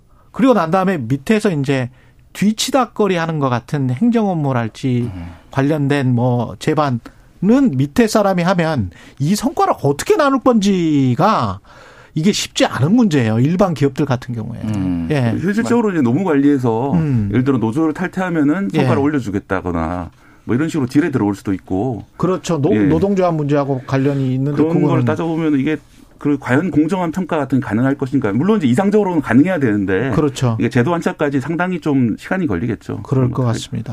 외국은 어떻게 합니까? 아까 외국 이야기도 좀 한다 그랬는데. 그러니까 네. 이게, 이게 외국은 사례가 다 달라가지고 음. 조금 일괄적으로 말씀드리기는 어려워요. 그런데 제가 이제 연구서 보고서를 좀 말씀드릴게요. 이제 한국 보건사회연구원에서 노동시장 유연성과 복제의 관계에 대한 외국 사례의 시사점 뭐 이런 얘기 이제 보고서를 낸 적이 있어요. 그래서 한국의 사례하고 그 덴마크 사례를 좀 비교를 했습니다. 그래서 이제 이게 노동시장의 유연성이 되려면은 그냥 마음대로 기업이 해고하는 걸로 해결이 되는 게 아니다. 이게 삼각형을 이루어야 된다라는 건데 하나는 소득 안정성, 하나는 적극적 노동시장 정책, 그리고 노동시장 유연성 요 세 가지가 예. 다 맞물려서 다 잘 돼야지 된다라는 거예요. 그렇죠. 이 보고서에 따르면 이게 2013년에 나온 보고서였거든요. 이미 예. 꽤 오래된 10년인 거의 9년 정도 된 건데 덴마크하고 비교를 해보면 덴마크는 세 가지가 다 잘 된다는 거예요. 유연성도 있고 소득 안정성도 있고 음. 적극적 노동시장 정책. 그런데 한국 같은 경우에는 이미 덴마크 수준의 노동시장 유연성은 있는데 아 소, 있어요. 이미? 예, 예. 여기에서 뭐 여기에서 측정한 거는 그렇게 봤습니다. 2013년에 이미. 그런데 소득 안정성 매우 떨어지고요. 특히 이제 소위 말하는 내가 입사했던 그 회사에서 퇴직을 하거나 밀려나 정리해고가 그렇죠. 됐을 때 그 소득 격차가 너무 어마무시하니까 전부 다 지금 버틸려고 하는 이런 거예요. 툭 떨어져 버릴 수가 있죠. 그래서 그렇죠. 중상층이 뭐 하위층으로 될 수도 음, 있고. 예. 그러니까 적극적 노동시장 정책이라는 게 소위 말하는 사회 안정망이에요. 그렇죠. 이게 적극적인 실업급여를 주고 이들의 어. 최소한 지금 뭔가 해고가 되거나 잘렸을 때 어떻게 이들이 다음 잡을 일자리를 찾을 수 있는지에 대해서 정부가 개입을 해야 되는데 이 부분에 있어서는 지금 다 빠졌다라는 거예요. 지금 여기에서 노동시장 유연화 아니면 뭐 노동시간 늘리는 것만 얘기를 하면은 다 네. 이게 해결이 되느냐. 그러니까 제가 그래서 그래서 책상 머리에 앉아가지고 지금 음. 이렇게 혼자 시뮬레이션 해봤다 이런 평가를 내릴 수밖에 없다라고 말씀드리는 대학 거예요. 교수님들은 또 안정적인 직장을 갖고 계시기 때문에 예. 네. 좀 고민의 깊이가 다를 수가 있습니다. 예. 그 우리 박대기 기자는 네. 관련해서 좀 이야기할 거 없습니까? 그러니까 말씀하신 것처럼 네. 안정성 그 유연성을 살리기 위해서는 네. 안정성이 먼저 확보돼야 되는데 음. 계속 유연성 얘기만 하고 있다는 게 가장 큰 문제고요. 우리나라 같은 경우 쉽게 사실 자르는 게 최고다. 예, 우리나라 같은 네. 경우 사실 유연화가 필요하다고 생각을 합니다. 이제 네. 일부 예를 들어서 대기업 노조에 들어가서 대기업 생산직이나 뭐 그렇게 일을 하게 되면은 계속 이제 고소득을 받, 을 수 있고 음. 결국은 이제 시장 이원화가 일어나는 거잖아요. 그렇죠. 비정규직 사회 임금 격차가 너무 벌어지는 일은 바로 잡아야 될 문제인데 네. 그러면 이쪽을 올려야 될 텐데 있는 음. 쪽을 낮추는 쪽으로만 가능하 기능하게 될 가능성이 높기 때문에 네. 어, 안정성 문제를 어떻게 해결할 것인지가 대책이 나와야 되는데 없습니다. 빠져 있습니다. 거기다가 거대 사업장 지금 말씀하신 뭐 이런 것들은 노조가 굉장히 튼튼하게 있는 곳들이고 어, 네. 그런데 그 노조 조직률이 10% 정도밖에 한국은 안 되는 거예요. 14% 14%. 예, 예. 그러면 나머지 뭐 86%는 개인이 지금 기업과 사주와 직접 협상을 해야 된다는 이야기잖아요. 그러니까 제가 조건이 있나 그게? 윤석열 대통령도 네. 계속 얘기를 하고 있고 이 미래연구원의 여기에서도 네. 이 연구회에서도 얘기를 하는 게 노동시장 이중 구조를 타파해야 된다 이런 얘기를 계속하고 있어요. 맞아요. 네. 자 그러면은 그냥 쉽게 얘기를 하면은 삼성전자에서 얼마 전에 음. 이제 한국경제가 보도를 했는데 주 3일 근무제 도입을 검토하고 있다. 금, 토, 일에 12시간씩 36시간 근무하는 거. 이거 삼성전자가 공식적으로 부인을 했는데 예. 한국경제가 보도를 했어요. 좋다. 예. 예. 그러니까 뭐 대기업들은 이런 게 다 가능해요. 알아서 뭐주 4일째 하는 대기업들 많이 예. 예. 주 4일째 이미 예. 하는 데 있고 음. 근데 이런 데는 노조도 있고 예를 들면은 뭐 예. 노조가 없더라도 처우가 되는데 이 14% 조직에 들어가지 않는 이런 데들이 그렇죠. 오히려 노동시장의 이중 구조에서 처벌 그러니까 차별받는 곳인데 네. 여기에 이거 이런 식으로 유연화 근무를 하거나 뭐 노동 시간을 뭐 늘리거나 이랬을 때 가장 피해를 받는 사람이 사실 그 사람들이거든요. 네. 근데 이거에 대해서는 아무 얘기 도 없고 그냥 앵무새처럼 노동 시장 이중 구조를 타파해야 되겠다라고 하면은 이게 그렇게 되는 게 아니잖아요. 그러니까 전체적으로 정규직 노조를 때려잡아서 하향화 시키겠다. 저는 이렇게 들려요. 그러니까 이게 그 뜻인 네. 것 같기도 한데 박대기 기자도 비슷하게 지금 들립니까? 예, 그게 뉘앙스가 그러니까 물론 이제 정, 네. 정규직 노조도 기득권을 내려놔야 되는 건 맞는데 네. 그게 이제 다 같이 하향하는 방향이 아니라 외국처럼 어, 선진국처럼 네. 우리나라도 이미 선진국이지만은 네. 유럽처럼 이 노동 시간이 줄어들면서 어느 정도 임금도 약간 균질해지고 이런 방향으로 가야 되는데 그렇죠. 현재의 제도로는 노동 시간을 어떻게 줄이겠다는 것인지 그리고 어떻게 이 직무급제를 우리나라처럼 어 거의 뭐 100년 가까이 이제 다른 체계로 살아온 그렇죠. 국가에 어떤 식으로 네. 적용하겠다는 것인지 확보하려면 결국은 공청회라든지 여러 사람 의견을 토론하는 기회가 있어야 되는데요. 이 밀실에서 이 12분의 교수님들이 결정한 안을 가지고 곧바로 지금 정책을 시행하겠다는 게 정부 입장이거든요. 이게 근데 법 법을 네. 바꿔야 되는 것도 있을 텐데 바로 정책 시행할 수 어, 있습니까? 법은 이제 어제 야당이 반대하겠죠. 야당은 당연히 반대할 텐데 정부에서 법안을 만들어서 추진하려고. 아 일단 법안을 만들겠다 이것에 예. 근거해서 어제도 이제 대통령이 이렇게 말을 했거든요. 예. 이 권고 내용을 토대로 조속히 정부 입장을 정리하고 예. 우리 사회의 노동 약자를 보호하기 위해서 흔들림 없이 개혁을 추진하겠다 알겠습니다. 이런 말을 했거든요. 그럼 그게 진짜 노동 개혁인지는 법안이 만들어지고 난 다음에 구체적으로 뉴스 일대기에서 다시 한번 짚어보겠습니다. 예. 몇 개월후가 될지는 모르겠습니다. 예. 뉴스톱 김준일 대표 KBS 박대기 기자였습니다. 고맙습니다. 감사합니다. KBS 일라디오 최경련의 최강시사 듣고 계신 지금 시각 8시 44분입니다.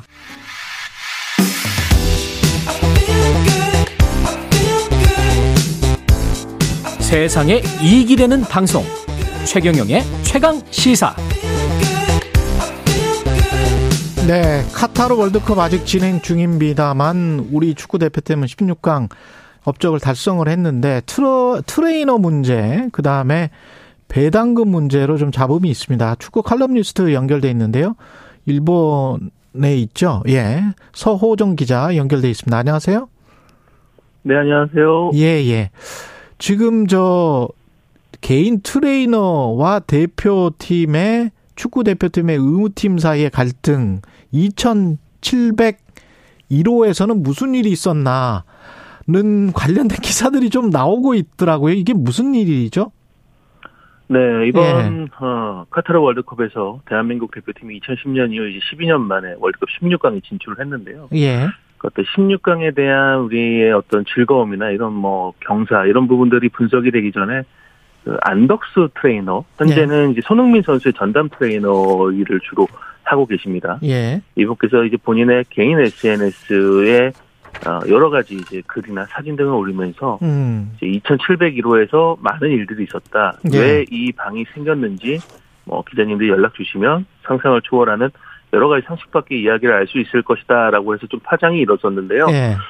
어, 그 이후에 이제 많은 취재진들이 또 안덕스 트레이너와의 어, 취재 연락 이런 것들을 시도했는데 지금까지 일단 묵묵부답인 상황입니다. 예. 전체적인 정황을 봤을 때는 이곳 2,701호는 그러니까 현재 대표팀이 예, 월드컵 기간 동안 운영했던 의무실과는 이제 별도의 음. 치료 공간이었던 것 같은데요. 예. 어, 선수들의 어떤 사비 와 그리고 안덕스 트레이너의 헌신이 운영된 것은 어, 헌신에 의해서 운영된 것은 맞지만은 음. 지금 이게 대표팀 운영에 있어서 여러 가지 복잡한 상황들이 얽혀져 있기 때문에 네. 이거에 대한 좀 사실 확인이 필요한데 일단 안덕스 트레이너가 조금 파장이 일고 나서 좀 거셌는지 네. 현재는 좀 말을 안 하고 네, 있는 침묵을 하고 있는 상황입니다. 그 안덕수 트레이너가 이야기했던 상식 밖의 이야기라는 거는 선수들이 사비를 들여서 자기한테 뭔가 치료를 받거나 뭐 물리치료를 받거나 그래야 됐다?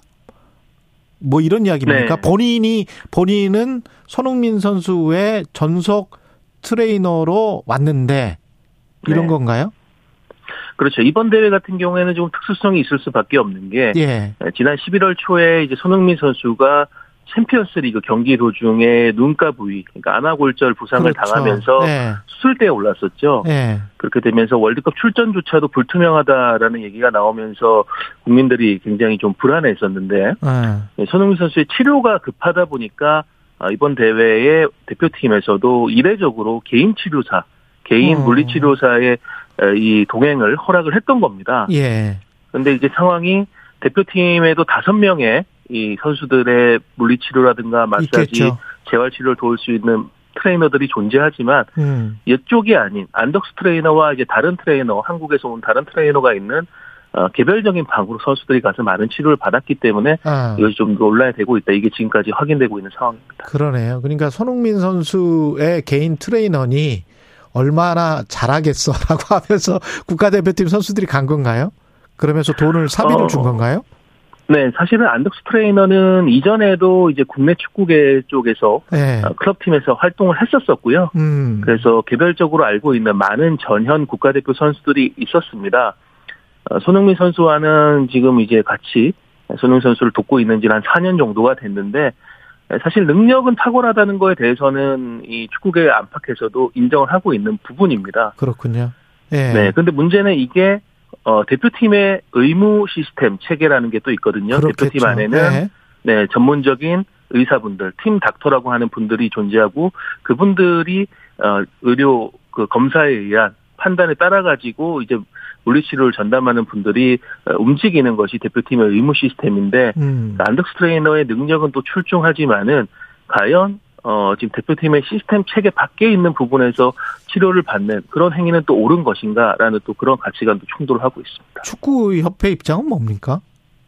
어, 축구협회는 일단 기본적으로 주관적인 입장, 그러니까 안덕스 트레이너에 대한 호, 오의 문제를 일단 거론을 하지는 않고 있습니다. 그렇군요. 다만, 네. 어, 선수들이 안덕스 트레이너가 대표팀에 와가지고 정식적으로 와서 도왔으면 좋겠다라는 입장을 어, 월드컵 전에 밝혔던 것은 사실인데 음. 하지만 현재는 이 물리치료사로서 대표팀 내에서 활동을 하기 위해서는 국민체육법 체육진흥법 시행규칙 변화에 따라 가지고 어, 국내에서 발행되고 있는 네 개의 자격 취득이 필요합니다. 예. 근데 안덕스 트레이너는 손흥민 선수 개인 치료사를 위해서 해외 나가다 보니까 이 부분이 갱신이 안, 안 되고 정지된 상황인 거죠. 아, 그 관련해서 실제 예 예. 네. 관련해서 그 손흥민 선수 그 붙인 손웅정 씨도 분노를 표했는데 이거는 왜 그런 거죠? 어, 근데 이거는 예. 지금 이제 공식적인 입장이 엇갈리고 있는데요. 예. 어, 최초 보도가 나왔을 때는 이제 손흥정 감독이 분노를 표했다라고 하지만은 음. 이게 이제 측근의 말에 따라서 따르면이라는 아, 전제가 붙었던 거고요. 예. 네, 대한축구협회가 개별적으로 이제 손흥민 선수 측과 공식적으로 접촉해가지고 송은정 감독에게 어떤 이런 의사 표현을 언론에다 하셨냐라는 문의에 대해서는 송은정 감독 그런 적은 없다라고 선을 긋긴 했습니다. 예. 다만 이제 왜 분노를 했느냐라고 지금 보도된 내용 자체는 대한축구협회에서 무리하게 손흥민 선수의 월드컵 출전을 강행하기 위해서 좀 언론 플레이를 한 것에 대해서 송은정 감독이 어, 아. 못마땅하게 생각했다 이런 내용들인데 예. 글쎄요, 이 의무 체계의 어떤 지금 어떻게 보면은 사적인 어, 음. 의료 예. 그러냐 아니면 이 대표팀의 공식적인 의료를 받는 게 맞느냐 이거에 대한 부분은 대한축구협회 계속 지금 뭐 사실이 어떤 부분이었는지에 대한 조사를 하고 있기 때문에 이 조사가 나와봐야 정확한 관건이나 이슈 등이 더 확인될 것 같습니다. 축구협회 교통 정리가 좀 있었으면 좋겠네요. 예. 어, 네, 사실 이거는 지금 국내뿐만이 아니라 많은 스포츠계에서 벌어지고 있는 충돌들입니다. 그렇군요. 네. 그렇죠. 선수들의 연봉이 지금 뭐 수백억을 호가하다 보니까 자신들의 몸 관리나 기량 유지가 상당히 중요해지면서 음. 개인 트레이너다 트레이너라든가 개인 요리사 이런 사람들을 동행하고 다니는 선수들이 많은데 한편으로는 NBA 지금 최고 선수 르브론 제임스 같은 경우에도 예. 어, 개인 치료사를 어, 팀 치료사들과 별도로 동행을 했는데 그렇구나. 이걸 네. NBA하고 이제 구단에서는 막았습니다. 네. 왜냐하면은 어, 이게 공식적으로 할 경우에는 시스템 자체를 좀 흔들 수 있는 부분이기 때문에 팀 조직력이나 아, 이런 데도 예. 그렇죠. 예. 치료는 경기장 밖에서 하고 경기장 안에서와 숙소 등에서는 할 수 없게끔 그렇게 조치를 했는데 그래서 대한축구협회도 일단 이번이 처음 벌어진 일이기 때문에 음. 이 상황에 대해서 어떤 원칙과 앞으로의 방향성을 설정하느냐가 중요할 것 같습니다. 그 배당금 가지고 그 대통령이 그런 이야기를 했다고 하는 거잖아요. 그 고생은 선수들이 했는데 왜 배당금은 축구협회가 많이 받냐? 이 문제 제기는 뭐 올바른 문제 제기입니까? 어떻게 보세요? 네, 이번에 이제 배당금이라는 거는 월드컵에 참가했고 또 네. 월드컵에서 우리가 성적을 냈기 때문에 피파가 이제 배정을 해서 주는 건데 1,300만 달러 정도의 배당금을 받습니다. 많이 주네. 예. 네, 하나로는 이제 170억 원인데 음. 어, 대한축구협회가 이제 당초에는 이 배당금의 50% 이상을 선수들에 대한 포상금으로 지급을 하려고 했었는데요. 예. 월드컵이란 대회를 치르다 보면 예선도 있고 본선에서도 또 호텔 비용이라든가 여러 가지 경비가 들지 않습니까? 그렇죠. 이런 것들이 한 80억 원 정도가 들었습니다. 아 이미 쓴 게 예. 네 이미 쓴 부분이 있죠. 음. 어, 그리고 이제 이미 월드컵 본선에 진출했던 월드컵 예선을 통과했던 것만으로 선수들에 대한 포상금이 한 33억 원 정도가 지급이 됐었거든요. 아. 네, 그렇기 때문에 뭐 선수들에게 돌아가는 금액이 적은 것은 아니고 또 어제는 이제 정몽규 대한축구협회장이 20억 원 가량의 사재를 또 추가 지원하면서 어, 선수 개인당 한 2억 8천만 원에서 3억 4천만 원 정도의 포상금이 차등 지급이 됩니다. 그렇군요. 예. 이게 배당금이 왜 선수들에게 다 돌아가지 않느냐? 이게 음. 사실은 뭐 정부 운영이라든가 기업 운영하고 비슷한 부분이 있습니다. 예. 어떤 수익이나 예산이 발생한다고 해가지고 그것을 그 수익을 내는데 기여한 사람들에게 모두 다 보너스 지급을 할 수는 없는 거잖아요. 뭐 남겨뒀다가 또 유소년 축구에도 쓸 수 있고 협 협회가 써야 될 일에 쓸 수도 있고 뭐 미래에 대한 투자로 생각을 한다는 거죠. 벌었으면. 그렇습니다. 뭐 예. 기업들도 R&D 투자에다가 당연히 그렇죠. 이제 수익 등을 아. 많이 투자를 하고 2002년 같은 경우에도 이제 월드컵에 대한 수익 포상금 배당금이 발생을 했는데 당시 부분들을 이제 뭐 창원, 천안, 목포 이런 곳에 축구 센터를 짓는데 또 지원을 했었거든요. 네. 장기적으로 본다면 이제 그때 지원했던 것들이 인프라 확장을 통해 가지고 이후에 다시 우리가 16강 진출하는 네. 그런데 돌아왔는데 네. 어, 그런 부분에 대한 투자나 이런 것들도 생각을 해야 되기 때문에 음. 모든 어, 배당금을 다 선수들에게만 지급은 할 수 없는 상황입니다. 예. 오늘만 장사할 게 아니니까요, 우리가. 예. 그렇죠. 예. 축구 전문 기자 소정 칼럼니스트였습니다. 고맙습니다. 감사합니다. 예. 오늘은 노래로 마무리하겠습니다. 김범수, 박정현이 함께 부르는 하얀 겨울입니다. 12월 14일 수요일 KBS 일라디오 최경영의 최강시사였습니다. 내일 아침 7시 20분에 다시 돌아오겠습니다. 고맙습니다.